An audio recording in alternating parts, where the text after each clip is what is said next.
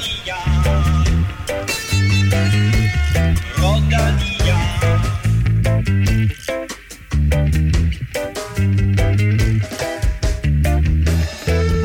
En flyttet og forkortet udgave af VM i cykling begyndte i dag. Der skal kun køres fire løb, og kvindernes enkeltstart er stadig i gang, mens vi optager her. Vi har resultatet lidt senere i udsendelsen og kigger naturligvis frem mod weekendens linjeløb og herrenes enkeltstart fredag. Tour de France er slut, men det er efterspillet ikke. Arkea Samsic og i særdeleshed brødrene Quintana er under mistanke for dopingmisbrug. Vi giver dig overblikket senere i udsendelsen. Og med det, så velkommen til mine to usual suspects, Kim Plesner og Stefan Djurhus. Tak, tak. Øh, Kim, er vi på vej sådan mod en ny dopingskandale her? Nej, jeg vil sige, med det, der er kommet frem indtil videre, så synes jeg faktisk måske mere og mere, at det ikke rigtig tyder på det. Okay, men øh, du øh, får lov til at komme med den helt store udredning øh, lidt senere. Øh, Stefan, kan vi sætte næsen op efter dansk metal i weekenden her til VM? Uh, ja, ja det, det kan vi måske godt. Den, den ligger nok mest på, på fuglsang faktisk, men, men det kan vi dykke ned i lidt senere. Og Stefan, så synes jeg faktisk lige, at det er tid til, at vi igen giver lidt shine til vores dejlige støtter på tier.dk. Ja, det er det. Øhm, vi er stadig ret flot med faktisk. Vi ligger på 752, øhm, men vi har slet ikke fået trykket lod øh, under hele Tour de France faktisk, med en præmie. Jamen, øh, hvad siger du? Altså, fortæller du mig, at vi gør det i dag så? Hvad ja, du det fortæller? tror jeg. Fedt. Øh, jamen, øh, det gør vi så. det gør vi så. Og så skal vi selvfølgelig måske, øh, måske ikke øh, have sat en øh, ny præmie øh, i gang lidt senere. Men, men glæder dig til det. Vi finder altså en øh, støtte blandt, eller en vinder blandt vores støtter på tier.dk. Mit navn er Claus Elming. Du lytter til Velropa Podcast, præsenteret i samarbejde med Otse fra Danske Spil.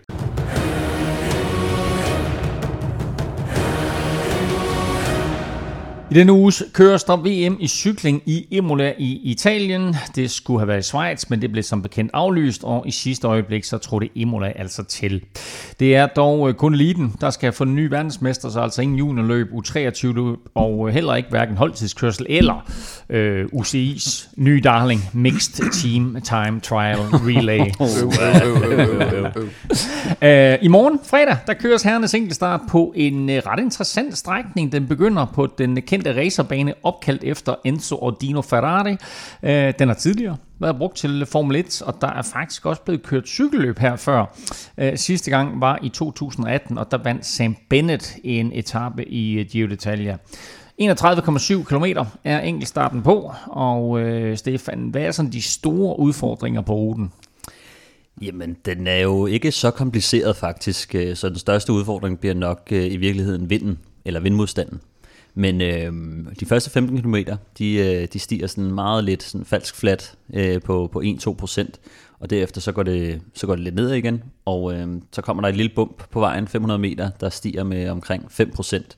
Men ja, efter knap 200 højdemeter på den her, så en forholdsvis øh, flad og meget hurtig rute, så jeg tror, det er, det er en rute for specialisterne, og, øh, og det er ja, som sagt nok vindmodstanden, der, der er den største faktor her. Altså, vi betragter vel øh, vores to danskere som specialister netop ud i den her øh, gren af cyklingen. Vi har Kasper Askren med, og så har vi den tredobbelte U23-verdensmester Mikkel Bjerg med. Er der medaljer i dem? Uh, jeg synes, jeg nu har jeg kigget lidt ned over startlisten, og der er, der er jo selvfølgelig også andre til start. Øh, hvad hedder Men prøv lad os lige, lad os lige tale om, om, om de her to danskere, fordi altså Kasper Askren fik måske ikke den bedste Tour de France. Øh, vi fik ham i hvert fald ikke at se så meget, måske han havde nogle bundne opgaver. Men sådan, hvis vi kigger på han, hans øh, talent øh, og, og det, han tidligere har vist på enkeltstarten, øh, burde der ikke være en chance for, at han kan blande sig i, i topstriden? Jo, altså det er der. Han skal selvfølgelig have øh, en rigtig, rigtig god dag. Øh, det, som jeg stiller lidt spørgsmålstegn ved, det er måske hans forberedelser øh, til det her. Øhm, der er en Rohan Dennis, som, øh, som har forberedt sig meget øh, op til den her enkeltstart, og, og han er også øh, vinder fra, fra sidste år. Øh, så er der en Tom Dumoulin, der måske er en lille smule mere specialist end, end Kasper. Øh, hvis man lige kigger på sidste år også, øh, der blev Kasper nummer 17. Og, øh, og han har ikke sådan været en, en dominerende faktor, så, så når man stiller til start bare i disciplinen, så er man jo en af de bedste. Og Kasper han har en, en chance for at køre top 10. Men når man lige kigger ned over listen øh, af favoritter, som vi måske kommer til senere, så, så kan man måske forstå, hvorfor at, øh, at, at top 10 det vil være et, et rigtig godt resultat for ham. En øh, Mikkel Bjerg har jo lavet store resultater på 23-fronten. Jeg tror, vi talte om ham for et par uger siden, og jeg sagde, at han havde vundet en gang, og blev straks i rette at han har vundet to gange. Men han har faktisk vundet U23-mesterskabet i enkeltstart tre gange. Mm. Hvordan uh, bliver det nu her, når han skal op og, og køre mod de voksne i godsøjne? Ja, det er jo en stor, øh, stor udfordring øh, at komme op øh, og bide skære med de allerstørste, og øh, jeg glæder mig rigtig meget til at se, hvad han kan, hvad han kan levere her faktisk, fordi at vi er jo vant til at se ham øh, vinde. Øh, nu har han kørt øh, to enkeltstarter i, i år øh, i Tirreno, hvor han blev nummer 13, og han blev nummer 11 i en enkeltstart i øh, Volta Algarve. Øhm, det her, det er noget lidt andet, og øh, han har fået lov at forberede sig lidt bedre. Det skal lige siges, at, at de her enkeltstarter, han har kørt, det er i etabeløb, for eksempel i Tirreno, er det på 8. etape en kort enkeltstart, og han har lavet en masse arbejde og blevet slæbt over en masse bjerge, så det er noget anderledes. Men jeg glæder mig rigtig meget til at se Mikkel, fordi jeg tror faktisk, at han kan gå hen og blive øh, en af de en, en af medaljekandidaterne de næste mange år, så, så det her det bliver ligesom første, første kig på, øh, hvad han kan, kan lave i verdensmesterskaberne. Du var selv lidt inde på det før med favoritter. Du nævnte Rohan Dennis og Tom, Tom Dumoulin. Hvem skal vi ellers holde øje med? Ja, men Rowan Dennis har vundet to år, og Dumoulin har, har blevet nummer både 1, 2 og 3 tidligere, så, øh, så det er øh, helt klart de store favoritter. Samme år, eller hvad? Nej. øh, det, der så har vi øh, Filippo Ganna, som er italiensk mester, og øh, har lige vundet enkeltstarten i, i Tirreno, og han blev også nummer 3 sidste år til VM. Så han er ligesom bookmakernes store favorit faktisk, øh, og er jo italiener på hjemmebane, så, øh, så ham skal vi helt, helt sikkert holde øje med. Derudover så er der Stefan Kyng, som, øh, som jeg også glæder mig lidt til at se. Han øh, stod jo af i Tour de France øh, på, var det inden, inden 17. etape, var det? Øh, for, for at være klar til, til VM simpelthen. Så, så han er også en, der sat sig meget på det. Så er der Victor Kampenarts, som, som også er en specialist i disciplinen og tidligere europæisk mester. Og så er der selvfølgelig... Og stadigvæk indehaver af timerekorden, ikke? Øhm, og jeg kørte også mega stærkt sidste år, hvor han, øh, hvor han satte den. Øhm, Wout van Aert bliver vi også nødt til at nævne. Ham nødt til at nævne, ja. Så, øh, han vinder vel alt på det. Altså, han vinder både herren og damernes ja, discipliner. Han, han er sådan lidt en joker her, synes jeg, fordi at han har virkelig været dominerende, så han skal egentlig bare nævnes i nærmest alle cykelløb efterhånden. Løbet det sendes øh, direkte på TV2 Sport fredag fra kl. 14.30, og øh, senere i vores udsendelse her, der har vi spiltips fortsat, så måske eller også gemmer sig et par fif til morgendagens enkeltstart. Men først de her. Skal vi have skudt quizzen i gang. Og inden vi får skudt quizzen i gang, der er jeg jo nødt til at komme med en, en lille, hvad skal vi kalde det, indrømmelse, rettelse, korrigering øh, og undskyldning, øh, ikke mindst øh, for det kaos, der jo opstod i, i kølvandet på sidste uges quiz. Men det viste sig jo faktisk, at øh, både jeg og I jo på en eller anden måde havde ret, fordi... Øh, hvad havde der, du ret i? Jeg havde ikke, du havde ikke ret i så meget. Jeg havde også ret, fordi der er faktisk to gule trøjer, der har vundet på Champs-Élysées. Nå. Og det banner endnu begge gange. Og det vidste jeg egentlig godt. Øhm, men så skal jeg have to men, min, min, mit spørgsmål skulle selvfølgelig have formuleret, hvilke to vindere af Champs-Élysées, eller af, af Tour de France, har også vundet på Champs-Élysées. Øh, og der var det, så på den måde, der ville det så have været korrekt også med uh, Greg LeMond. Men, uh, ja, det ændrer jo øh, dynamikken fuldstændig. Fuldstændig, fuld, fuldstændig. Og derfor, Stefan, så har jeg faktisk valgt, uh, uden at du har smidt 50 euro i min lomme, uh, at uh, trække uh, resultatet fra sidste uges quiz tilbage. Det klæder dig. Det er jo endnu en, øh, det er jo endnu en, øh, en, det er jo endnu en skamplet i rækken. Øh, den rigged quiz. Fuldstændig. Men øh. Øh, dermed så er vi tilbage øh, på det uafgjorte. Øh. Det er jo som et seksdagsløb det her. Det skal bare stå uafgjort på sidste år, når, når på finaleaften. Altså det, det, giver bare, det giver bare mere spænding, og ja. det giver flere tilskuere, flere sponsorkroner og så videre. Ikke? så øh, vi, er, øh, vi er ude i 23-23 øh, står det lige nu. Men dermed, øh, Stefan, øh, så får du altså egentlig et, et point frataget Kim, men til gengæld så mister du så serveretten. Nå. Ja, sådan er det jo. det må du leve med. Nå, men apropos Bernardino. Det rimer. Apropos Bernardino. Jeg kunne rime, og jeg kunne blive en hel time. Og det stopper lige nu. Apropos, apropos Bernardino øh, så er han jo den ene af to ryttere, der har vundet alle tre Grand Tours mindst to gange. Hvem er den anden? Er spørgsmålet forstået? Der har vundet Ja. alle Grand Tours to gange. Så minimum, to gange. Minimum to gange. Hvem er den anden? Det er spørgsmålet til jer to, og til alle jer, der sidder og lytter med. Og jeg har kun én regel, og det er, Stefan må ikke vinde. lad nu være med at google. Lørdag kører kvinderne deres linjeløb. Ruten er på 143 km med 2800 højdemeter og består af fem omgange på den samme rute, som herrerne kører dagen efter. Stefan, jeg tror, mm. jeg stillede dig det samme spørgsmål sidste år, men øh, hvilken hollænder er favorit? Jamen, øh, der er jo den oplagte i, øh, i Annemiek van Vleuten selvfølgelig. Øh, Som styrtede som styrtede, og øh, i, hvad var det, hun styrtede i? Var det Giro Rosa? ja, Ja. øh, i, en, en spurt der, som hun, hun nærmest ikke engang deltog i. Men, øh, men hun har altså slået sit, sit håndled, og der er noget, der er brækket, men så kom nyheden om, at øh, hun alligevel ville stille til start i landevejsløbet, så, så nu kommer hun med med en, en forslået hånd, og øh, jeg ved ikke, øh, jeg har prøvet at finde ud af, om der er gips, eller hvordan Søren øh, hun, øh, hun kommer. Hun var selv meget overrasket over, at, at hun faktisk kunne stille til start, at, at lægerne sagde, at det var muligt. Så hun er til start, men derudover så er der Anna van der Breggen, som, som, som, de, som de helt store fra, fra Holland. Og hvem, hvem ellers øh, skal vi øh, se som favoritter i løbet her? Ja, men så Marianne Foss, en anden hollænder, kan vi også nævne, som også vandt en masse etapper i Giro Rosa, og altid er en, er en farlig øh, kvinde i, i den her type løb. Øhm, så er der øh, dem fra Giro Rosa i, i klassementet, som øh, Elisa Longoborghini, øh, som blev træer, lige foran Cecilie, som også skal nævnes øh, blandt favoritterne.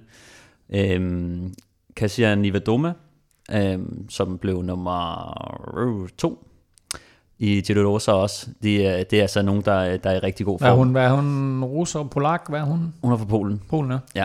Øhm, men ellers så er der øh, Lizzie Deignan fra, øh, fra Storbritannien, som vandt øh, kvindernes Tour de France, øh, der hedder La Course, Nå, for, for ikke så længe siden også. Ja, det er rigtigt. Og det var faktisk, øh, det var nærmest på sådan en rute, der godt kunne minde lidt om det her, ikke? Med nogle Ja. stigninger og sådan en flad afslutning. Ikke helt, men der var en, en rimelig stor stigning på øh, halvvejs, og så øh, kom de så ellers ned mod det flade. Den her, den er sådan lidt anderledes med en masse små punchy stigninger.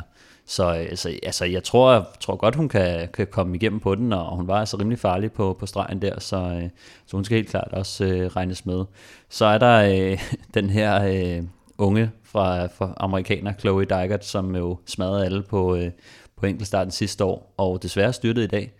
Øhm, men hun, øh, hun kommer altså også øh, til start, og, og det bliver spændende at se, fordi at, øh, det virker som om, hun har rigtig meget power, men det er ikke en, vi er vant til at se på, øh, på kvindernes øh, niveau, fordi hun ikke kører cykelløbende her i Europa, så, så det, hun er sådan lidt en, en, en outsider, en, en joker, som, som vi ikke helt ved, hvad vi kan forvente af, andet end at hun er, hun er mega stærk. Ja, altså, som du siger, hun er, hun er lige styrtet på enkeltstarten her, så øh, lidt interessant at se, hvad der kommer af meldinger. Vi har ikke nogen meldinger om, hvor slemt det står til med hende, men øh, interessant at se, om, om hun overhovedet stiller til start mm. øh, på lørdag i, i kvindernes øh, linjeløb her. Øh, vi har som nation seks kvinder med til start. Det er Cecilie Utrup Lud, du lige nævnt. Så er det den danske mester Emma Norsgaard, den tidligere verdensmester Amalie Didriksen, og så er Pernille Mathisen, Julie Let samt Birgitte Kro Andersen også med. Det er en strib gode navne, men det er jo ikke sådan nødvendigvis et bjerghold. Nej, det er det ikke. Øhm, det er måske ikke en rute, der er skræddersyet til, til vores hold, øhm, men det er et, et rigtig stærkt hold i, øh, i selvfølgelig Emma Norsgaard, som, som også lige har kørt en rigtig god øh, enkeltstart til at blive syver øh, til, til VM enkeltstart. Og øh, og hun er den, øh, den store stjerne øh, på, på holdet lige nu, og hende vi nok skal, skal regne mest med. Og, øh, og så er der selvfølgelig Amalie Dideriksen, som jeg er sådan, øh, hun er bare en mesterskabsrytter, og, øh, og hun, kunne, hun kunne også godt komme igennem øh, hvad hedder det, ruten sidste år i Yorkshire, som, som også er en samme type øh, rute. Uh, så, så, så hende vil jeg ikke uh, udelukke som, som, som en, der godt kunne gå hen og lave et resultat. Ved din kæreste, at du har et crush på Amalie? Nej.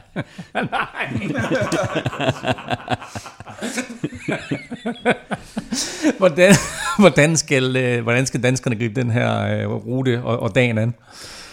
Jamen altså, de skal jo vælge, øh, hvilken taktik de vil, de vil gå efter til at starte med. Altså, jeg tror, at, øh, tror, at det vil nok vil være bedst at prøve at positionere Cecilie fremme, øh, måske sammen med Amalie, øh, og se, hvor lang tid Amalie kan holde, men Cecilie er i hvert fald øh, den, som, øh, hun er ligesom den, den kvindelige fuglsang her. Hun skal holdes fremme og, og ude af problemer, og det er de andres opgave at, at gøre det.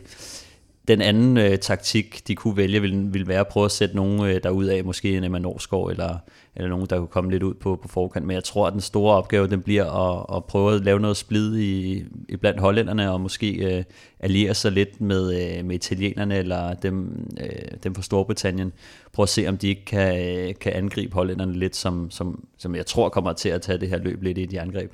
Og hvad med, hvad med de hollændere der? Altså, kører de som hold, eller kører de individuelt? Altså, hvordan, øh, altså, kan, de, kan de finde ud af at sige, at det er mig, vi kører for i dag? Ja, de er faktisk ret gode til at angribe lidt på skift. Øh, de bruger også ofte den her øh, det kørende quickstep-taktik, som jeg har været vant til at se fra klassikerne, hvor de, de sætter tæt et pres på og, og, øh, og, og sætter de, de fleste, og så sidder de ellers bare og rykker på skift, og så er det, så er det den, den heldige på dagen, kan man sige, der, der vinder. De har, øh, de har ret mange, der, der er favoritter her.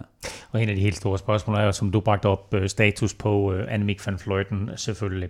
Kvindernes linjeløb, det kan ses direkte lørdag på TV2 Sport, og det er fra kl. 12.35. Og søndag skal herrene så ud på samme rundstrækning omkring byen Imola, der er altså nok er mest kendt for sin Formel 1-bane, men Stefan, det er jo ikke lige frem en fladbanerute det her. Ej, det er det langt fra. Det, det er en klassisk VM-rute med de her øh, en masse små stigninger, øh, som, som kan skille det lidt ud i lave sådan et form for udskillingsløb. Øh, det er øh, hvad hedder det? Den er ligesom lavet på baggrund af den, vi så i Schweiz øh, i Martini, som dog havde nogle, nogle længere stigninger. De har så puttet lidt flere små stigninger ind, og, og faktisk har, øh, er der endnu flere højdemeter på den her i Imola end, øh, end Schweiz, men bliver altså betragtet som en lidt nemmere rute i og med, at det ikke er den her 4 km stigning som, som i Schweiz. Øhm, de skal køre en rundstrækning på, på små 29 km, og øh, de skal køre den ni gange, så i alt 258 km, og med 4.500 højdemeter, så det er ikke en, en nem dag, som jeg måske lige kom til at, at antyde. Ja, det ved jeg ikke, om du antyder, men uh, der er start og mål på Autodromo Enzo Edino Ferrari, uh, men det er, som du siger, op og ned hele dagen på smalle veje og skarpe stigninger. Uh, hvor ligger udfordringerne, eller uh, måske endda mulighederne? Ja, de her to stigninger, der kommer, det er jo nogle, øh, nogle korte på, øh, på omkring 1-1,5 km lange, hvor de øh, starter rigtig, øh, rigtig hårdt ud med, med stigningsprocenter på 10-14 procent. Øh, så det er noget, der kommer til at gøre rigtig ondt i benene, og de skal altså over de her stigninger. Øh, der er to stigninger på ruten, og det betyder øh, 18 øh, stigninger i alt, og det er altså ikke nogen helt nemme nogen. Øh, og så er det jo, som du siger, smalle veje, og og det er et ret åbent landskab, og hvis man ser, nu har jeg prøvet at se på nogle, øh, nogle billeder fra, fra asfalten dernede, jeg synes, det ligner noget lidt øh, grov og gammel asfalt, som, som også skal skabe en lidt, øh, lidt langsom rute. Og så er der selvfølgelig også lidt åbent op på toppen af de her stigninger, så hvis vejret ikke bliver særlig godt, så, øh, så kan det altså blive et rigtig sjovt cykelløb. Der er de der to stigninger, du taler om, og de ligger jo faktisk egentlig sådan rimelig godt til, øh, til, til Fuglsang. Der er den første øh, via Mazzolano, halvanden kilometer med 8,7 procent i snit og 13 procent undervejs. Og så er der den næste der, Sima Galisterna, øh, og den minder jo sådan set lidt om noget, Jakob Fuglsang har gode erfaringer med.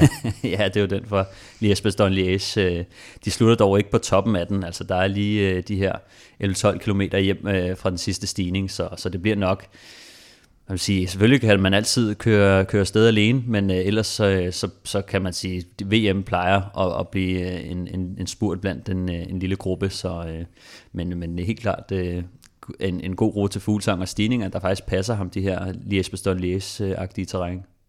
Jeg så, at italienerne havde været ude at træne på den, og sagde meget med det her med også, at, at øh, det eller de frygtede, eller det ved jeg ikke, om de frygtede, men altså man kunne godt sådan blive lidt væk dem, der kører i udbud, mm. de kan blive svære at hente, mm. øh, netop på grund af de der små snodede veje og sådan ja, ja. noget. At, øh, at, det, det så vi lidt sidst med, med Søren Grav i Tour de France, ikke? At, at meget ja. hurtigt, når man har sådan nogle snodede veje, så forsvinder han lidt ja. ud af syne.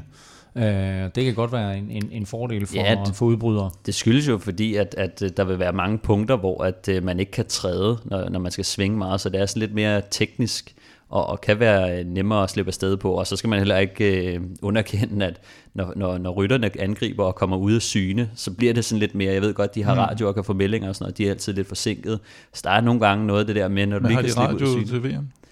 Ja, det mener jeg. Okay. Nej, det tror jeg faktisk ikke, de har. Men ikke, at de kører, de kører med radio. Klar. Gør de ikke det? kører ikke med radio til, til, til, til VM. Øh, men den sidste der, vi har, vi har talt lidt om, øh, Sima Galasterne, der er ikke 1,3 km, men 10,9 procent i snit, øh, og så peaks på, øh, på, på 14 procent, øh, og minder altså lidt om den her La Redoute fra, fra Liège-Bastogne-Liège. Men når man kører sådan nogle stigninger her, Stefan, øh, ni gange, og som du siger, det er så 18 gange i alt med, med de her to stigninger, øh, så er det klart, så begynder der sådan at, at, at trække kræfter ud omgang for omgang. Hvornår kan vi begynde at se en udskilning? Ja, men VM, det er jo ofte sådan et øh, løb, hvor man skal vente, vente, vente, øh, og hvor at ruten gør arbejdet for dig. Så jeg tror, at det, det bliver et, et udskillingsløb, lige hvornår at øh, løbet bliver åbnet op for alvor. Det kommer lidt an på, på taktikken, men, men helt klart, så vil der være nogen, der, der gerne vil prøve at styre løbet og, og gøre det hårdt. Og øh, jeg kan også godt forestille mig, at italienerne havde en, øh, en, en plan for, for dagen, og øh, de har jo... Øh, selvfølgelig øh, Nibali og øh, Diego Ulisi, som, som måske deres to stærkeste kort lige nu. Øh, og, og Nibali ved vi, han, øh, han har nogle idéer om, hvordan løbet skal køres, og vil gerne have, at øh, det bliver hårdt. Så, så jeg glæder mig til at se, hvordan de griber det an. Men altså helt sikkert, øh, de sidste 50, det, øh, det skal nok blive sjovt.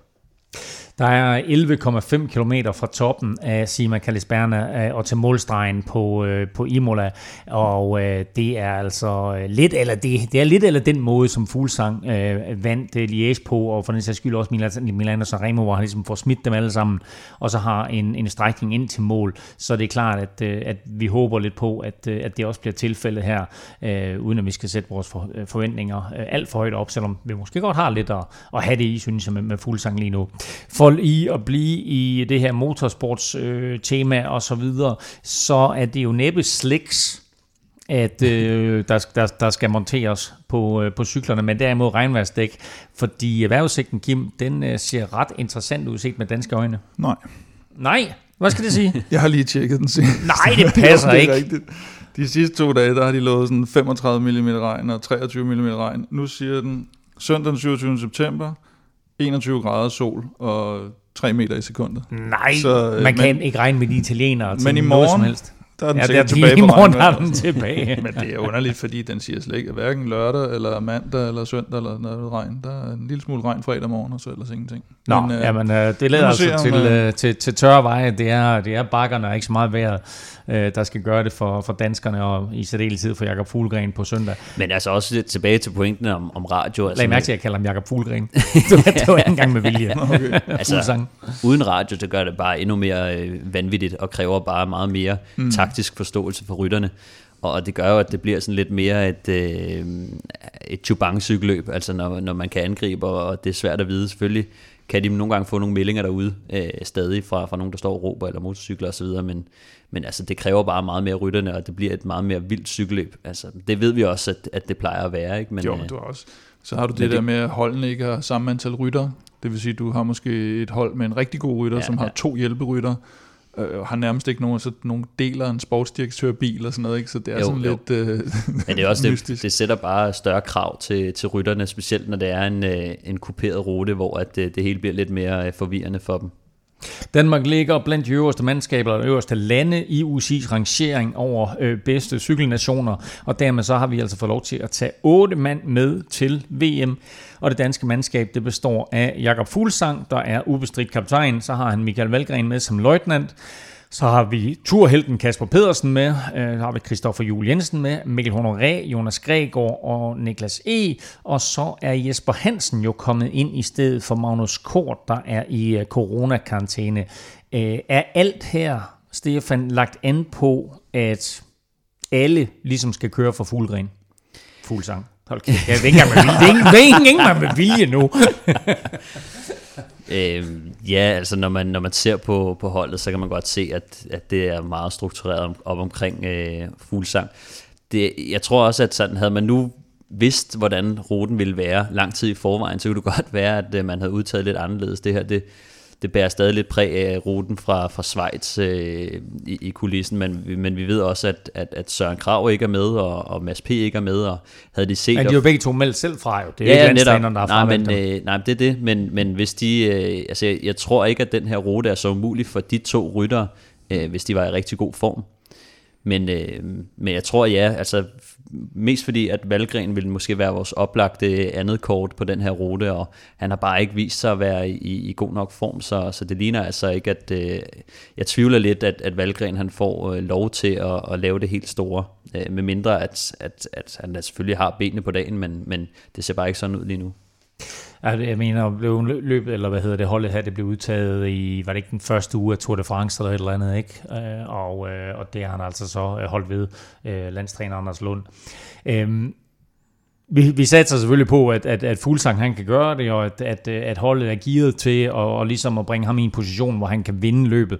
Hvad, hvad, hvad skal de gøre som hold, for at det kan lade sig gøre? Jamen, jeg synes, at vi har lært, eller Anders Lund har i hvert fald lært, at øh, den der taktik, hvor man øh, sætter sig ned øh, bagerst og, og, og bare venter, den, øh, den holder ikke altid stik. Det var til, til EM over i, øh, hvor fanden var det, Glasgow? Glasgow, ja, det var det, et, ja. et, et lavpunkt vel? Ja, det var det, altså, hvor at, at vi ser den taktik, som vi ofte har brugt ved VM, hvor at øh, vi sparer på krudtet og venter og venter og venter, den, øh, den slår altså lidt fejl, og jeg tror, det godt kunne blive lidt, øh, lidt samme type her. Nu ved jeg ikke, hvordan vejret, nu har vi lidt forventet at se noget regn, øh, det kan være, det ikke... Øh, bliver så vildt alligevel. Men, men når der er sådan en teknisk rute med, med små veje, så er det bare super vigtigt, at de får placeret sig ordentligt i feltet. Og det tror jeg bare, at de skal gå all in på og, og tage noget ansvar, måske endda øh, føre lidt og, øh, og bringe fuglsang så langt ind i løbet øh, og, og spare øh, så meget på krudtet for ham som muligt, fordi hvis du først sidder og bader rundt nede i midten, så skal du lukke en masse huller og komme frem til fronten, og der er alle mulige problemer i, i, i det, så øh, så ja, helt klart. Øh, prøv at sidde så langt fremme og, og støtte op med fuglsang så længe muligt. Men han, øh, nu kommer jeg jo til at tænke på, dengang han senest udgik af turen efter noget styrt halløj, sidste år. Der mener jeg jo, han sagde det der med, at nu vil han så fremadrettet, der blev han simpelthen bare nødt til, han, han gad ikke det der med at sidde og holde sig fremme, nu blev han bare nødt til at satse på, at han, så vil han hellere sidde nede bagved, og så må han bare satse på, at toget ikke var kørt, og, og den måde vil han køre sin løb fremover.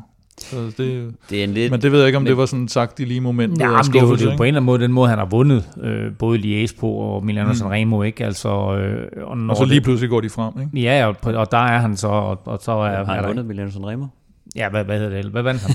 Hvad var det, han vandt? Nu sagde du ikke lige Milano Sanremo? Jo, jeg sagde Milano Sanremo. Hvad var det? Undskyld. Lombardiet. Lombardiet rundt. Jeg sagde også Milano Sanremo for lidt siden. Undskyld, ja, ja. det var selvfølgelig Lombardiet rundt.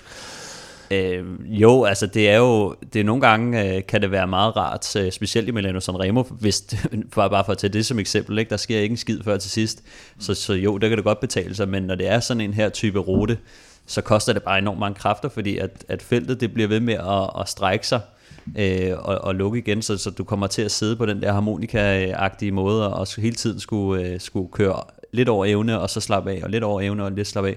Så, øh, så det er bare meget bedre at sidde fremme. Så lige den der taktik, tror jeg vil være dum øh, i, i VM her. Men også i forhold til igen, det er mange forskellige nationer, der er med. Hvis du skal sidde helt nede bag i fra starten, så er det mm. jo altså folk fra ja, meget mærkelige nationer, som, ja, ja. Øh, som risikerer at blive skivet sådan bare i et sving nærmest. Ikke? Er der en fordel i, hvis øh, du ligesom mener, at, at, at, at Valgren ikke helt er der, er der en fordel i at sende ham afsted, måske med en anden dansker, øh, og, og lave noget kaos på den måde? Altså, vi har jo tidligere set øh, Valgren Fuglsang øh, duoen køre. Det var jo sådan, at øh, Fuglgren startede, at øh, de havde sådan et one-two punch øh, mellem sig.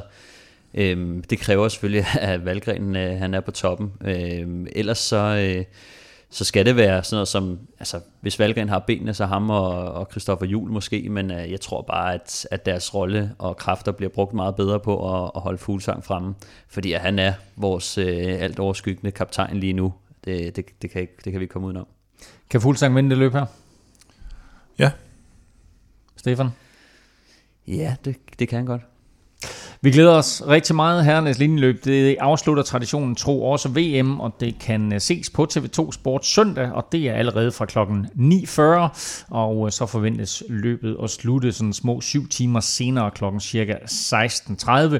Øh, lidt afhængig af solskin eller, eller regnvejr.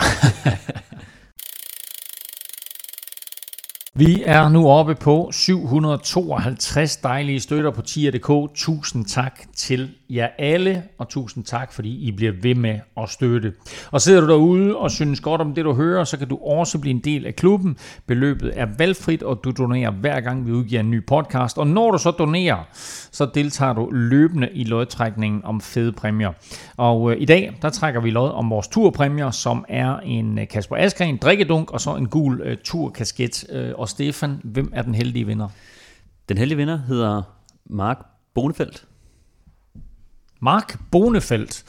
Jamen øh, fedt. Hvor lang tid har Mark øh, støttet? Kan du se det? Øh, ja, det var i sommeren øh, 19. Han har faktisk været med i lang tid. Wow. Jeg kan ikke huske øh, den eksakte dato. Men, Fedt. Øh, Nå, mm. jamen øh, prøv at høre Mark, øh, tusind tak, fordi du har støttet i, øh, ja det er jo nærmest halvandet år efterhånden, så øh, tusind tak for, for det, og øh, tillykke med altså en øh, drikkedunk og en øh, turkasket her. Øh, Kim, øh, har, vi, har vi sådan en, en ny præmie, vi kan skyde i gang? Har vi sådan en ny præmiepulje, vi kan begynde at bygge op? Ja, det kan vi jo godt. Det men jeg skal vi, altså, lige, hvis det absolut skal være. hvis det skal være, så skal, men jeg skal hjem og lede skabet så. Men Så- der tror der er en, øh, jeg tror faktisk øh, måske jeg har sådan en, øh, en Jørgen Let Fausto Coppi t-shirt Åh oh, ja, de der, Jeg tror, ja, vi de er jo godt, meget vi, den populære. kan vi godt starte ud med. Jamen, det så, at, fedt. så er det det første, vi smider i øh, den næste pulje. Så øh, gå ind og tilmeld dig på tier.dk, og så er du altså med i lodtrækningen om den her. Øhm, og øh, vi finder lige ud af, hvornår vi trækker lod, men, men vi kommer til at gøre det lidt oftere, end, end vi har gjort her på det seneste. Øh, og for alle vores lodtrækninger, der gør vi det jo på den måde, at for hver femmer du donerer, der får du et lod i puljen. Så jo større beløb, jo flere lodder, og dermed altså større chance for at vinde. Du finder link både på velropa.dk og på tier.dk. Knapt er et forrygende Tour de France overstået, før vi står med en mulig skandale på hænderne. Mandag kom det således frem, øh, at, øh, eller flere franske medier melder, at øh, Nairo Quintana og hans bror Daya Quintana fik deres hotelværelse renset af politiet og de franske antidopingmyndigheder. Og det gjorde de i forbindelse med 17. etape af turen, altså sådan for godt en uge siden. Kim, hvad drejer den her sag sig sådan mere specifikt om? Ja, det er faktisk ikke, det er ikke super mange øh, informationer, der er kommet ud, ud over det, der kom i starten her med, at øh, det franske politi og CADF, dem der, der forestår UCI's antidopingarbejde, de, øh, de har konfiskeret noget, som de mener kan være ulovlige produkter. Men, øh, men som Nairo Quintana til gengæld i sin, øh, sin officielle pressemeddelelse, der i øvrigt blev skrevet på brevpapir med eget logo, øh, selvfølgelig. Ja, sådan. det må han næsten være den eneste rytter i feltet, der har. Øh, der siger han, at det, det var bare øh, vitaminprodukter. Øh, de to brødre, de har øh, frivilligt lavet sig afhøre. De øh, fik lov at gå igen, og, øh, og de, de kan i princippet cykle videre nu, øh, som, som de har lyst til. Til gengæld så blev øh, en af Arkea Samsiks læger og en øh, terapeut af en eller anden størrelse, de blev varetægtsfængslet i 48 timer. Og om Altså jeg synes, at der var bare noget med, at den ene læge, det var sådan noget med, om han i virkeligheden var en læge, eller en, de lige havde hyret og sådan noget, det, det fremstår lidt i det uvisse. Ja, og der var også noget med, at en af dem her øh, var i familie med Quintana, brødrene, så jeg ved ikke lige, hvad, hvad, hvad, det gik ud på. Øhm, UCI, er du okay Er der? du, er du okay? Har du også det ulovlige produkter? Øj, øj, øj. Nå, øh, Kim UCI, de har bekræftet, at de er blevet underrettet om sagen, øh, og Akira Samsik er faktisk også kommet med en officiel udmelding.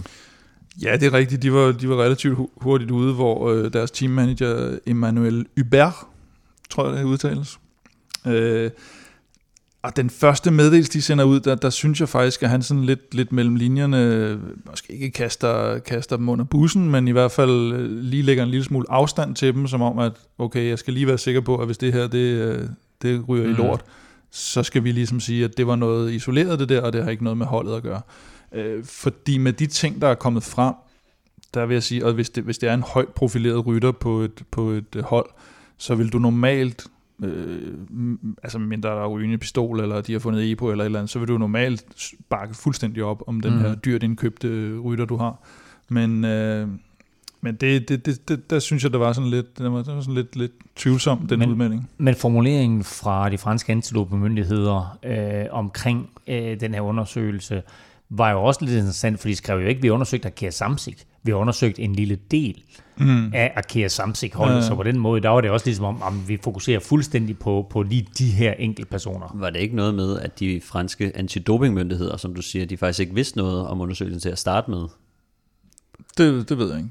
Jeg tror, at uh, øh, CADF, uh, øh, som er dem, der tester for UCI, og de franske mm. politi, startede det med det her, ja, okay. uden at de franske antidopingmyndigheder faktisk vidste til at starte med. Nå ja, det, det er ikke de, nej nej, det er, ja, det er CRDF. Ja. Det, det, det, er, er faktisk lidt, det, det er ja. faktisk lidt sjovt, ja. synes jeg, at, øh, at de, de, det vil jo svare til, at CRDF og, og Københavns, eller politi havde renset, uden at ja. uh, Antidoping Danmark vidste noget om det, så det er sådan lidt en sparet sag. Men det, det, tror jeg egentlig, de, det tror jeg egentlig godt, de kan gøre sådan, hvad skal man sige, til at starte med, og så derefter så underretter de mm. de øh, ja, franske eller danske mm. antidopingmyndigheder. Det, det tror jeg, fordi det er CRDF, som sagt, der, der ligesom forestår UCI's øh, øh, antidopingarbejde. Og, øh, og det tror jeg egentlig øh, er normal procedure. At de, oh, de ja, har sådan lidt frit lejde til at gå rundt og, og, og lave, hvad de har lyst til, mm. og, og lave deres aktioner. Men, Men der er altså fokus på en lille del her af Akia Samsiks hold, øh, og derfor eller man kan sige, nu, nu siger du selv, at, at de smider Quintana-brødrene lidt ind under bussen, men er det, er det sådan en normal procedure, eller er det den tid, du befinder os i? Ja, du har, altså man kan også sige, der er jo, altså når, der, når, typisk når der kommer sådan en, en stjerne til holdet, så har han jo lidt sine egne folk med. Øh, det ser man jo også med, man har set det med Nibali, man har set det med Contador, så har de nogle folk med. Og, og hvis det er, du lige pludselig kommer i den her situation, så, så, så nogle gange, så, øh, så, så kan det jo være fristende for en, en, en manager at sige, at det, det er ligesom det der entourage, der er kommet ind her, der har med det her at gøre. Det er jo ikke det her franske hold, som jo selvfølgelig kører efter linjerne og medlem af MPCC og alt det der, de skal, de skal sørge for. Så, så den, øh, den, han, har sku, han har sgu sådan balanceret den, ham øh, teammanageren her. Hvis det går godt, jamen så, så skal han jo stadigvæk kunne have mhm. Quintana på holdet, og hvis det går dårligt, så skal han prøve at få, få dem skåret fra sådan at holdet stadigvæk kan fortsætte. Og noget, noget af det, der faktisk også, det, det læste jeg noget om i dag, at i, i Frankrig, der er øh, netop fordi der ikke er kommet de her vanvittige store meldinger om, hvad, hvad fanden det egentlig er, der er sket, og hvor, hvor, hvor, hvor slemt det er, så er det det her med, jamen okay, nu har vi sådan en sag igen, og hvad gør det ved de her små franske hold, som egentlig går og kæmper ret hårdt for at, at bare eksistere? At de, for dem er det her jo, kan det være ødelæggende, fordi uanset om der er noget i den her sag, så ødelægger det image for cykelsporten, mm. og for de sponsorer, der gerne vil gå ind og støtte et lille fransk hold, der, der kan det være alt ødelæggende, at, at der kommer den her, fordi de læser kun overskrifterne, og så ser de, jamen altså, nu er der en mm. anden igen, og det er en, der er en for en fransk hold, så er det noget rigtig lort, ikke? Og så tager de der franske hold, så tager det afstand fra sådan deres uh, kolumbianske ja, ja, så er det entourage der. Uh, der var mange, uh, nu ved vi jo ikke, hvordan det her det ender op. Vi ved ikke, om mm. de bliver frikendt, eller om der overhovedet er noget i sagen og så videre. Men, uh, men når sådan noget her det kommer op, så er der mange på de sociale medier, der er hurtigt til at dømme uh, både de involverede, altså Quintana-brødrene, og så sådan cykelsporten generelt. Men uh, han sluttede altså mere end en time efter Tadej Pogacar, så enten så var det virkelig dårlig doping, eller også så er der bare ikke noget at komme efter. Ja, nej, ja, det får det utrænede øje måske, men hvis man, øh, hvis man kigger lidt efter, så, øh, så kan man jo sige, at, at øh, både øh, hele året har han kørt godt, og, og indtil netop alt det her sker, eller indtil der sker et styrt på 13. etape, der ligger han jo faktisk også rigtig godt til i klassementet. Så styrter han, taber lidt tid på grund af styrtet, kommer lidt igen. Øh, jeg tror faktisk, det er på 16. etape, hvor han kun tager en 30 sekunder til, øh, til Pogacar. Og så fra 17. etape frem efter, der kan man se, der fiser den helt ud. Ikke? Altså, så tænker Men man, det er lidt interessant, for 17. etape var jo netop der, hvor rensningen så har været mm. foretaget.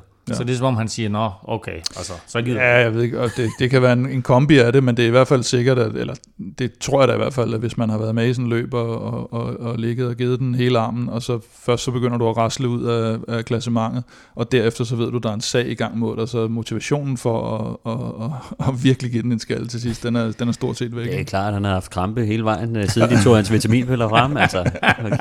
det er ikke engang løgn, ja. Men uh, Stefan, du bragte jo faktisk noget op i vores uh, sidste sidste udgave af Europa Podcast omkring det her med, at på grund af coronaen, så har det jo ikke været muligt at, at, at teste og lave sådan, øh, hvad skal vi sige, tilfældige tester. Det her blodpas er jo også næsten sat i bero på grund af det her. Mm. Ja, altså det er jo sådan lidt den, den ubekendte, ikke? fordi at vi har sådan en, en, en sort periode, hvor at, øh, det ikke har været muligt for, for antidopingmyndighederne at komme rundt øh, og, og whereabouts øh, har jo nok også øh, stået rimelig stille. Øh, så, øh, så, så altså, det, det, det er bare sådan en lidt en, en ubekendt i, i forhold til, til hele det her. Men man skal så også sige, at at når vi siger, at Quintana kørt stærkt i foråret, det var jo så lige inden corona, ikke? Det var i, i februar måned i Provence og, og de andre franske løb. Paris, Nice, ja. ja så, øh. Men der, der var nemlig også et sted, hvor der stod, at det var allerede der, CRDF Jamen, jeg tror også, det er der mistanken. Der begynder de ja. at sige, okay, hvordan fanden er han kommet tilbage nu her og kører så stærkt? Ligesom de måske har lavet den der fuglsangssag, det var jo mm. også, altså så går de ind og undersøger og siger, kan der være et eller andet her? Og så øh, fortsætter de, og så har de åbenbart lavet den der rensning. Men altså, er, er vi ude igen? Undskyld, Stefan Hermann. Ja, men den, mm. en vigtig pointe er jo her, at, at de sparker ikke bare døren ind øh, til hvem som helst. Altså, det, er, det her, nej, nej. det handler om, om begrundet mistanke og, og et samarbejde om, om en indsats, og at de, de mener, at de har set og fundet noget, mm. som de bliver nødt til, og de bliver nødt til at sparke døren ind, og det er ikke noget, som antidopingmyndigheden alene kan gøre. Det er noget, som, som kommer på baggrund af en begrundet mistanke, og der har også været andre organer involveret, som ikke mm. handler om doping, altså det franske politi, og så et eller andet organ, der hedder noget med public health, og et eller andet halløj. Ja så det er en lidt større øh, undersøgelse omkring forbudte stoffer, og, og, end det er om, om Ej, det er, ikke den, det er ikke den sædvanlige out of competition test. Nej, det er det ikke, at man øh, sparker døren ind til et hotelværelse, det er det ikke. Men, øh, ja, men det, men jeg, og du var ved at stille spørgsmål, og jeg tænker, jeg tror næsten godt, jeg kan gætte, hvad det er, om, om, om den her så fuser lige sådan ud som fuglsangsagen. Præcis. Øh, og det lige... Men jamen, egentlig, egentlig, før jeg vil stille det spørgsmål, ja. så er også omkring det her med, hvor kommer sådan en, øh, og nu laver jeg citationstegn her, begrundet mistanke. Er det en eller anden whistleblower, eller er det en eller anden, der har, øh, hvad hedder sådan, urent mel i posen? Øh, jeg ved, der er, altså, hvis de, de er jo gået ind og åbenbart, altså, de er jo at have fulgt ham tæt, efter han har lavet de der gode resultater i foråret. Uh, han, han lavede den her ikke-rekord på Mont Ventoux, som af nogen blev betragtet som en rekord, fordi uh, at de ikke lige havde fundet ud af, at de stoppede halvvejs op af, af Mont Ventoux, og så kan man ikke helt sammenligne med, at du skal køre hele vejen til toppen. Det var vi inde på i foråret. Uh, men der blev det meget sådan, at nu havde han, altså nu havde han sat rekord på Mont Ventoux, og han var flyvende, og nu er han kommet til det her nye hold, og så vandt han en uh, bjergetap i Paris-Nice, mener jeg. Uh, og, og, og der går de så ind og siger, hmm, Øh, kan der være en eller anden grund til, at han lige pludselig kører så hurtigt her? For han har måske ligget lidt i et par år og ikke det er jo, hvis, du, hvis du kører stærkt, så sidder antidopingmyndighederne også og tager noter. Ja. Altså, så, så de, de, de tjekker ligesom, øh, ligesom vi vil tænke, at jamen, de tester dem, der vinder, eller top 3, og så tester de nogle tilfældige, og så tester de dem, de har lyst til at teste. Ja, med andre ord, dem, som kører meget stærkt. Ja, og, det, og tidligere var der jo faktisk det fremme for, åh, det vil være nogle år siden, der blev der jo lækket nogle lister fra UCI. Det var det dengang, det ikke lå, lå hos CRDF, hvor der var en masse navn på, og det der med 1 til 10, og hvor 10 ja, ja. så var det værste og sådan noget. Ikke? Øh, og der blev det lækket, og det var jo den, de faktisk gik ud fra, fordi de er nødt til at lave en form for intelligent testning, eller intelligent efterforskningsarbejde. Fordi hvis de skal sidde og, og tage prøver af alle, og undersøge alle, og også de her gamle prøver, hvis de bare skal tage dem alle sammen frem og, og teste dem igen, det er der slet ikke økonomi til. Så de er nødt til at, at pinpointe nogen ud, mm. hvor de mm. siger, okay, her der er måske noget at komme efter. Øh, det der er problemet, og som har været måske, med, øh, som var problemet med fuglsangsagen, som måske også risikerer at blive problemet her, det er, at når der så ikke er noget at komme efter alligevel, mm. så, så er skaden på en eller anden måde sket. Fordi så, så, så tænker man, om det var den der Quintana dopingsag efter Tour de France selvom der måske ikke var noget. Hvis der, det nu var et eller andet til at rende sår med, det de har fundet på hans øh, hotel. Ja, der var lidt øh, rygter, og det kan være, at du lige kan hjælpe mig med at svare på det, om øh, det her stof salin, som ja. der også er blevet brugt til at, ligesom at bringe øh, hematokritværdien ned igen, mm. efter den måske øh, kunstigt har altså, været altså sat lidt op. Et, et sløringsprodukt. Ja, ja, på en måde. Øh, det, det, er det ikke det, som der bliver snakket jo, lidt om i sagen? eller andet 100 ml eller sådan noget. Og, det er også det, og problemet er jo nogle gange ved de der ting, det er jo netop, de kan bruges til forskellige ting. Ja. Så man kan sige, men det blev bare brugt til det der jo. Men der var, noget, der var også noget med nogle nåle og sådan noget, der var i spil, ja. og det er det, der har været problemet her, fordi der er jo den der no needles policy, som jo har været i hvad, 15 år eller sådan noget, tror jeg. Øhm, og, og det er klart, at uh, uanset hvad fanden du uh, næsten uh, propper i dig, så, så, så må det ikke foregå med en nål. Ja. og, og så er du, så er du på skideren. Ja. så så øh, dermed tilbage til spørgsmålet. Hvad kommer der til at ske nu? Ja, jeg synes, den er svær, den her. Jeg synes ikke, den er ikke oplagt, øh, hverken til den ene eller anden side, fordi man kan også sige, øh, selvom Quintana, han så udsender øh, de, de her klassiske med det vitaminer, jeg aldrig nogensinde testet positiv, og jeg har altid gjort alt for at være helt ren. Og, øh, og, og de andre så måske også strammer den lidt i den anden ende med at sige, at det, det var nogle produkter, der, der godt kan kvalificeres som dopingprodukter. Så den ligger lige nu et eller andet sted imellem øh, på begge sider, at der ikke rigtig, der er ikke den der entydige sag. Og øh, jeg kunne godt forestille mig, at den måske fiser lidt ud, men at han får den her skygge hængende over sig. Lyt også til vores seneste udgave af Velropa Podcast, hvor vi stillede spørgsmål om, øh, om der øh, egentlig er noget stærkere end Slivovic i de slovenske dunke. Udover nyheden med Quintana, så har det været sådan lidt sparsomt med store historier fra cykelverdenen de sidste par dage, men lidt under radaren, så kom Astana og Vinukorov med en overraskende udmelding. Superman Lopez kører sit sidste løb for Astana i Giro d'Italia.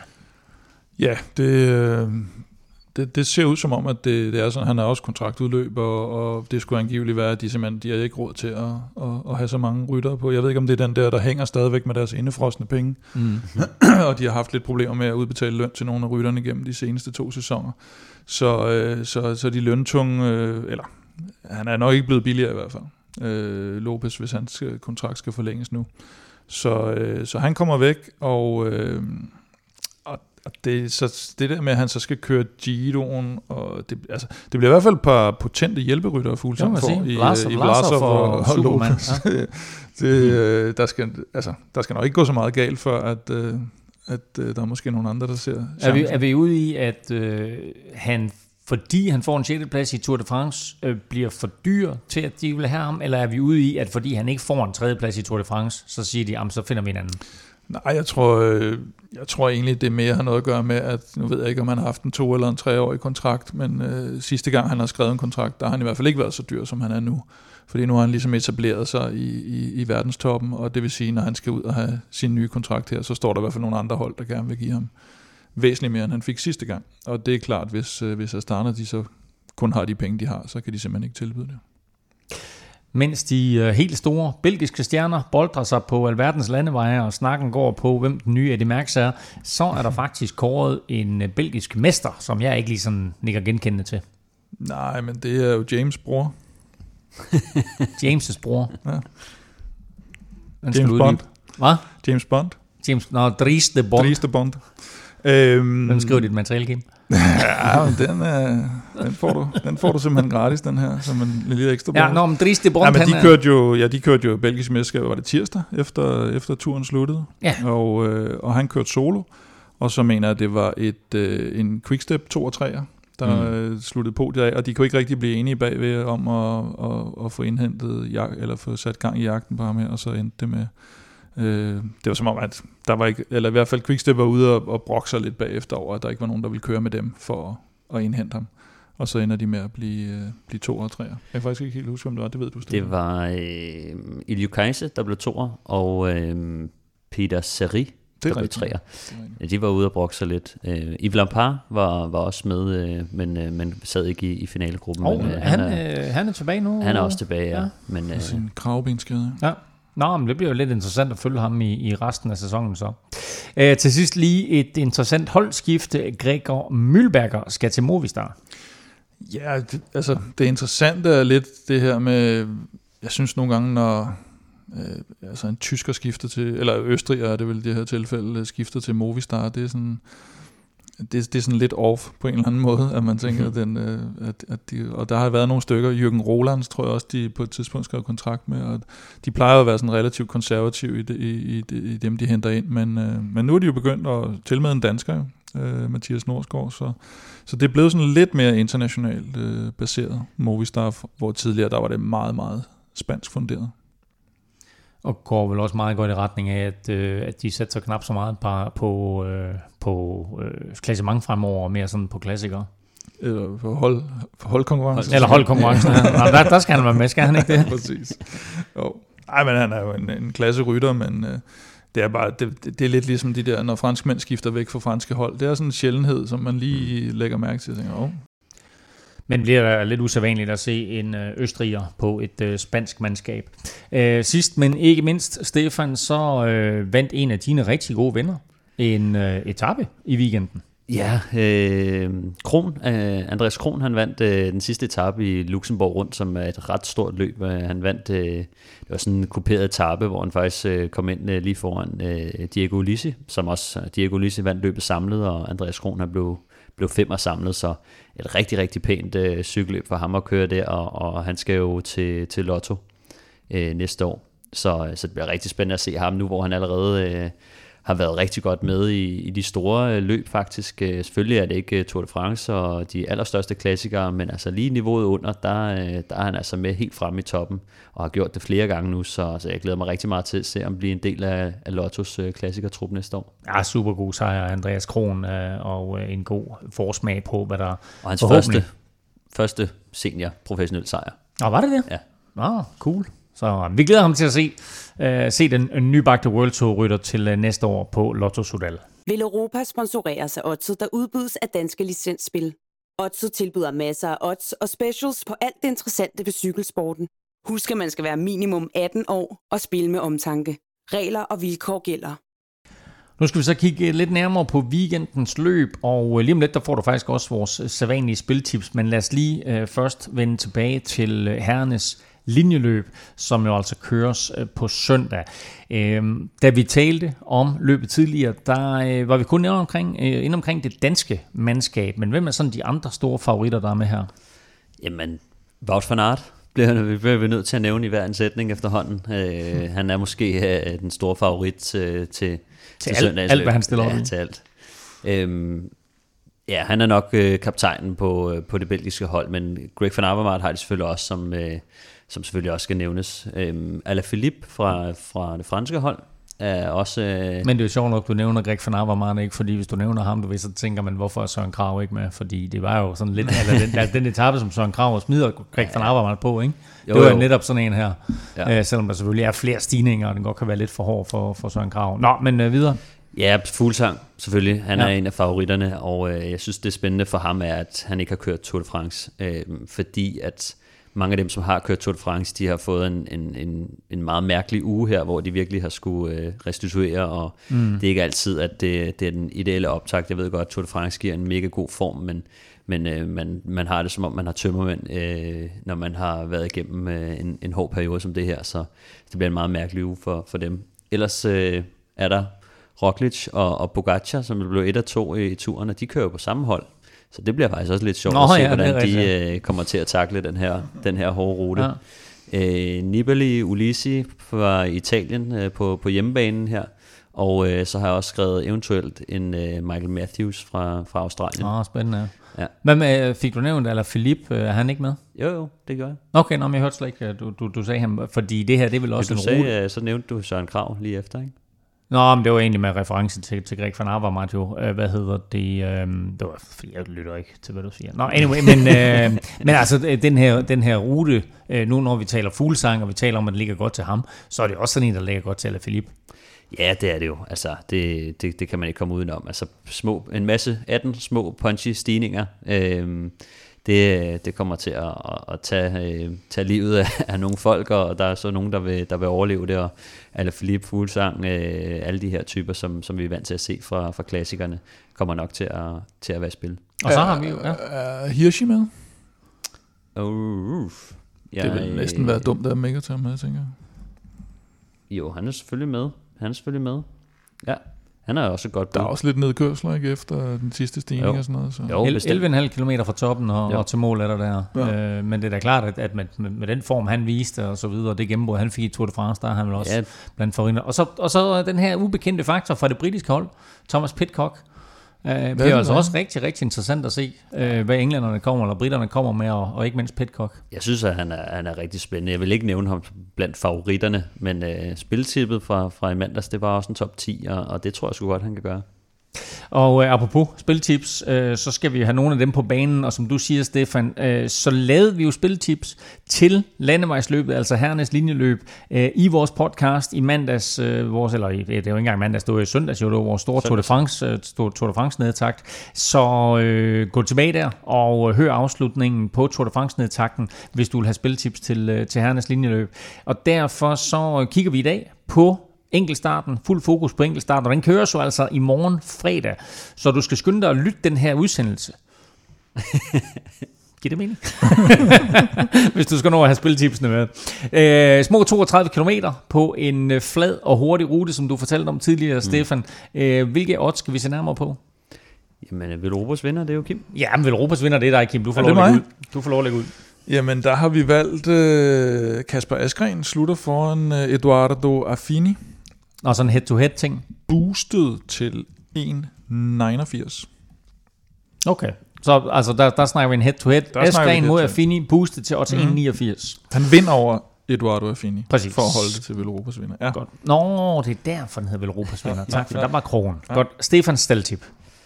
Jamen, øh, jeg har kigget lidt på Victor Campenarts. Victor Campenarts. Mhm. Mm. Victor Camperat. Øhm, det bliver også en head-to-head, og jeg tror, han slutter foran øh, Remy Cavagna. Uh, så bliver der ballade nu. Ja, der bliver ballade lidt, Ja. ja. kan, kan man forstå Vi snakker Remy. Cavagna, som var Ja, nu bliver der altså, længe var i hot Ja, seat der i... Ja, han var flyvende Ja, ja, i i den Tour de France, ja. start af Tour de France. Øhm, på Campenarts over Remy Cavagna, der får man til 1,87. Og øh, jeg, jeg vælger egentlig Campenarts, fordi at jeg, jeg, jeg tænker, at øh, forberedelsen og aerodynamikken øh, kommer ham til gode i, i den her type enkeltstart. Og så har jeg bare det store spørgsmålstegn, når, når folk kommer ud af en Tour de France, så, øh, så, så, så en ting er, at de har, de har god form, men deres forberedelse, øh, deres, øh, deres øh, position på cyklen og, og hvordan de har øh, trænet, kan man sige, frem til. Det, øh, selvfølgelig har man, har man kørt en masse kilometer under Tour de France, men har man ikke fået trænet sig specifikt op til disciplinen. Så, øh, så den, øh, den tager jeg på, på Victor Campenart, som er en af de mest aerodynamiske øh, en- enkeltstartspecialister, der er. Det synes jeg er godt. Og han var jo selv ude at sige jo, at øh, han troede, det var en fordel, at han ikke havde kørt, kørt Tour de France. Jamen det er også lidt til- efter den, altså jeg tager ligesom, øh, tager ligesom aerodynamikken og forberedelserne mm. over, over formen, fordi at Cavagna har, har set stærk ud, men, men, Men øh, nu, øh, det ved du så selvfølgelig ikke, men nu ringede Cavagna til mig i går og sagde, jeg har simpelthen siddet i aerodynamik position siden søndag, og ind, gør det indtil fredag. ja. Han sidder på han en home dig. trainer, han sidder bare, og så sådan en vind. Har, har Roglic også ringet til dig og fortalt, hvad for en position han har siddet i? Han, det var noget med, hvordan hjelmen sidder på hovedet, tror jeg, han ringede. Men der valgte jeg at sige, Men Stefan, jeg antager, at nu har vi talt favoritter og sådan noget ting i starten, at, øh, at Roglic ikke er med. Eller hvad? Øh, Så det må du heller lige tjekke. Øh, Jeg så til gengæld, at, øh, hvad hedder det, Ineos, de har jo tre mand med. De har, øh, hvad hedder han, øh, Rowan Dennis, Geraint Thomas, og så har jeg glemt den sidste. Er det Castro Viejo? Det tror jeg, det er. Han udgik jo Slovenien har kun Jan Tratnik med, Okay. som er ligesom også er deres specialist, men, men nu er det måske, kunne det måske have været smart at tage Pogacar med her i stedet for, på, uanset hvilken. uanset øh, hvilken, hvilket løb det var. Nej, øh, undskyld, jeg lige øh, satte dig på en hurtig opgave der. Jamen, jeg, jeg, jeg blev lidt i tvivl. Jeg, jeg har ikke øh, haft dig med i min forberedelse. Når du lige stiller mig et øh, Så sådan spørgsmål, så tænker jeg, nej, det... Nå, har vi skal lige én med." have Plæsters podie på banen. Ja, og nu er det jo, det bliver dramatisk jo. Fordi jeg har jo øh, Remy Cavagna i top 3 på enkeltstart. Oh, så det vil sige, at uh, Kampanarts, han bliver et eller to. Ja, hvad jeg kan sige, det, det, det gør ikke noget, han bliver et eller to. Hvis bare Cavagna bliver to eller tre, så, så, øh, så kan de begge to gå hjem. Øh, men øh, boostet til 3.30, det, det synes jeg er fint. Jamen, han så, altså, han vandt de franske mesterskaber inden øh, Tour de France. Han, øh, han, hvad hedder det, kørte helt forfærdeligt godt på en øh, enkeltstart, der slet ikke lå til ham øh, i, I i afslutningen af turen. Og, så altså top 3, det, det synes jeg i hvert fald er inden for rækkevidde til, til et fornuftigt også. Alle tre spiltips her kan altså gå hjem. Europas vinder, Askren, slutter foran øh, Eduardo Affini til boostet til odds 1,89. Kampanart slutter foran Remy Cavagna, er Stefans steltip. Den er boostet til odds 1,87. Og så altså Plesners Poders selv samme Remy Cavagna, Remy Cavagna i top 3 på lørdagens enkeltstart for her, boostet til odds 3,30. Du finder de her boostede odds under øh, Velropa øh, afsnittet på øh, oddset, altså inde på danskespil.dk. Det her det var dagens spiltips, bragt i samarbejde med oddset fra Danske Spil.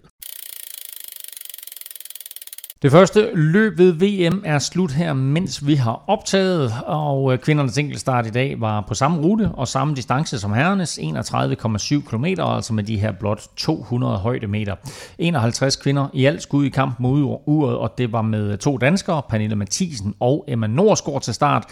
Øh, den store favorit og forsvarende mester, det var Chloe Dijkert. Hun startede sidst, men som Stefan kunne fortælle lidt tidligere, så styrtede hun og kom altså ikke i mål.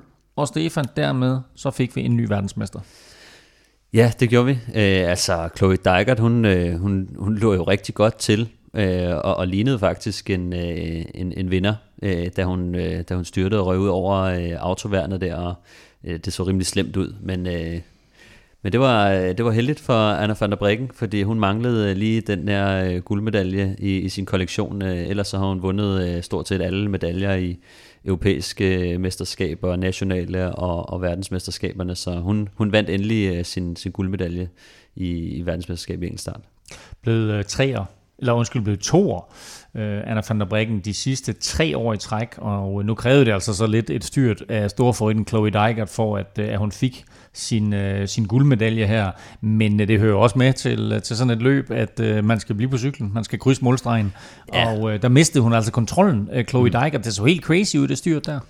Ja, altså jeg tror, hun kommer lidt for, lidt for varmt ind i, i et sving der, lidt, uh, lidt nedad uh, på, på uh, kan man sige, når vi talte om det her falsk flat, og så når man kommer ned, så kommer der en, altså det er jo ikke en rigtig nedkørsel, men øh, det kan alligevel gå rimelig stærkt, specielt på en øh, enkeltstartcykel, og de her enkeltstartcykler, de, øh, de er altså også lidt sværere at, at manøvrere med, når man sidder derhjemme uh, og, og, og ser de her ting, så den er ikke så nem at styre som en normal cykel. Den er lidt tungere, der er pladehjul, den, der, den, den, der bliver taget lidt mere fat i den i, i vinden og så videre, så så øh, hvis man ikke er en, øh, en stor, tung øh, rytter, som, øh, som, som, som har nogle, nogle styrke, så, øh, så, så kan det godt være lidt, lidt svært. Jeg har selv nogle gange øh, siddet og bøvlet lidt rundt i nogle sving. Det er altså ikke lige så nemt, som det ser ud til. Det er lidt svært med dine 60 kilo at holde styr på sådan en, øh, en, en stor cykel der. Øh, de to øh, andre pladser på podiet blev besat af Marianne Reuser fra Schweiz, og så af Anna van der Breggens landsmand, Ellen van Dijk. Uh, Reuser, ja, lidt overraskende måske, men Ellen van Dijk var i hvert fald ikke. Emma Norsgaard, den danske pige kørte, eller kvinde, kørte til gengæld et super flot løb og sad længe i hot seat. Ja, altså hun, øh, hun kørte faktisk en rimelig, rimelig stærk enkeltstart, så kom de selvfølgelig øh, specialisterne til sidst der lige og, og, og slog hende, men, øh, men hun endte altså som en, en flot nummer syv. Det gjorde hun. Hun øh, startede som nummer 10, og så kunne hun ellers se 24 rytter komme ind, før hun altså blev øh, overhalet, og øh, så sluttede hun på en 7. plads 1.22 efter vinderen Van der Breggen. Pernille Mathisen, hun var skuffet over sin egen indsats. Hun blev blot nummer 32 af de 51 rytter, der var til start, og det var altså næsten 4,5 minut efter vinderen. Ingen dansk medalje i dag, men som sagt, så kan vi vel godt sætte næsen op efter lidt metal i de kommende dage. Vi skal ikke uddele et øh, metal i quizzen, men vi skal øh, have fundet en øh, vinder i dagens quiz, som øh, med et rigtigt svar bringer sig foran i den samlede stilling. Det står 23-23. Kim, du har serveretten, og øh, spørgsmålet var jo, hvilken anden rytter end Banner endnu har vundet alle tre Grand Tours minimum to gange? Vil du svare, eller vil du give den videre til Stefan? Jeg vil gerne svare, og jeg vil gerne svare ved at stille dig et spørgsmål. Ja. Vi plejer jo, når vi har de her, når man skal snakke vinder fra fortiden. Ja. Så plejer vi jo at have den, der kører over målstregen som vinder, og ikke dem, der så senere er blevet slettet i historiebøgerne. Hvordan er det med det i dag? I don't know. Ej, det er de officielle vinder. Det er de officielle, det er de officielle vinder. Ja, det er de officielle vinder. Hvad, hvad tænker du på? Altså, hvad, hvad skulle det være? Lance Armstrong eller hvad? Nej. Så siger jeg det bare alligevel. Jeg siger Alberto Contador. Det er et godt bud. Stefan, hvad siger du? Hmm. Jamen, jeg kan jo kun komme i tanke om den, den oplagte. du siger ham jo ikke. Du tør ikke sige det. Åh, oh, det er det jo ikke, mand. Det ved jeg også godt. Men Eddie Merckx? Eddie Merckx. Uh, Eddie Merckx er ikke rigtigt. Men... Uh, Alberto? Det er Alberto Contador. Fordi uh, han har vundet uh, To. Øh, jeg tror, han har vundet to af hver, lige præcis. Nu siger du tror. Ja, men jeg kan ikke lige huske, om det er to af hver. Men øh, han har i hvert fald vundet, han vandt øh, Tour de France i øh, 2007 og 2009. Øh, så vandt han, øh, hvorfor har jeg den ikke lige, jeg skal lige have fundet det. Det passer. Han har vundet to Giro Så. og to Tour de France og tre Vuelta i Spanien. Sådan der. Godt. Det var, det var rart, at jeg lige kunne få noget hjælp derovre fra... Øh, Det ved jeg, du har brug for lige nu. Ja, det er rigtigt. Ja. Jamen, det er fordi, altså jeg er simpelthen... Nu, Kim, man kigger på mig, så må nu tager jeg fejl igen. Men det Jeg gjorde jeg troede, heldigvis jeg troede, han havde fået frataget øh, en Giro. Nej. Men jeg synes, det er noget af en ledetråd, han får hævet ud af dig alligevel. Det, det, må, jeg, Ledetråd? det må jeg alligevel give. Jeg svarede Både jo ikke. savret og ledetråd. Der var ingen ledetråd. Han sagde jo, det ved jeg ikke. Det hedder man jo ikke meget ledetråd. Det korte lange er, at øh, Kim han vinder dagens quiz, og dermed så bringer han sig foran 24-23. Se på den lyse side, Se på det Stefan. positive. Se på den lyse side, Stefan. Du har serveretten i næste uge. Det, det kommer til at gå godt. Serveret, Stefan. Det er også SS. Tak, øh, tak, tak, tak til de herrer for at øh, holde nogenlunde god ro og orden herude. Tak fordi øh, du lyttede med derude. Vi er tilbage allerede på søndag, hvor vi går i studiet umiddelbart efter herrenes linjeløb. Vi øh, kigger også frem mod Bing Bang Tour med øh, den danske Tour de France, held Søren Krav, og så kigger vi frem mod semiklassikeren Flesh Vallon, der køres på onsdag, og øh, det er jo altså måske med en dansk verdensmester til start. Kim, kan du følge på Twitter? Det sker på Snablag Europa. Stefan kan du også finde på Twitter på Snablag. Stefan Djurhus. Undertegnet finder du alle steder. Twitter, Insta og Face på Snablag NFLming. Tak for nu. Tak fordi at lyttede med. Tak til vores partner Odset fra Danske Spil. Andiamo.